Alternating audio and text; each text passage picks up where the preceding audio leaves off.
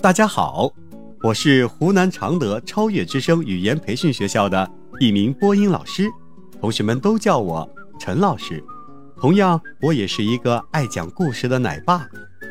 人生的道理其实就藏在每一个小故事里。愿每一个孩子都能够在故事里尽情的享受美好的童年时光。开心的野炊。星期天，一群小伙伴约好去郊外野炊。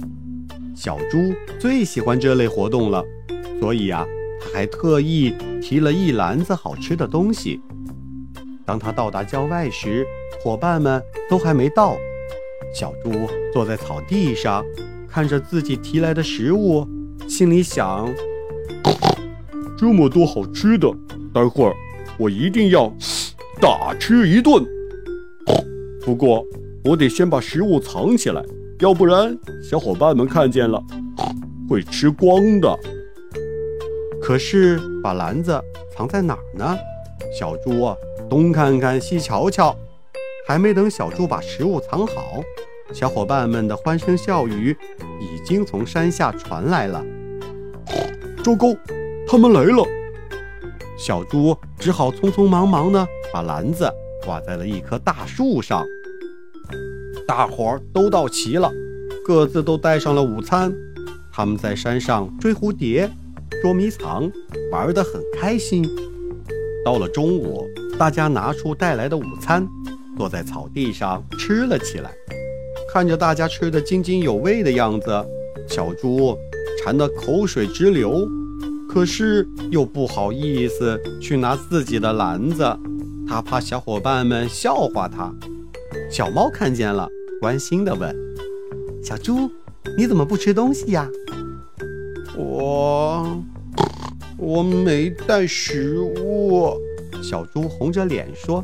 “这样啊。”小猫想了想，就从自己的篮子里拿出一块蛋糕，放在了小猪面前。“嗯，是我们的吧？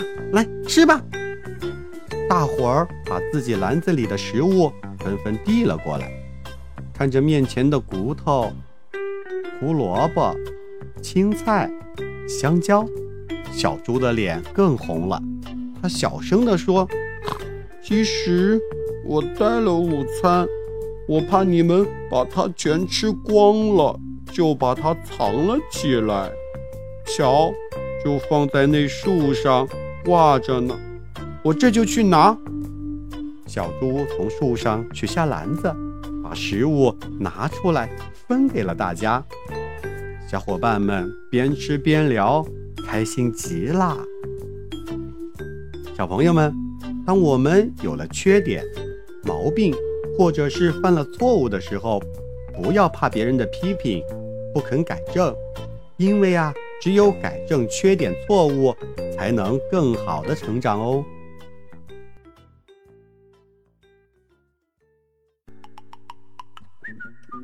今天的故事就讲到这里，小朋友们，在这个故事里你学到了什么呢？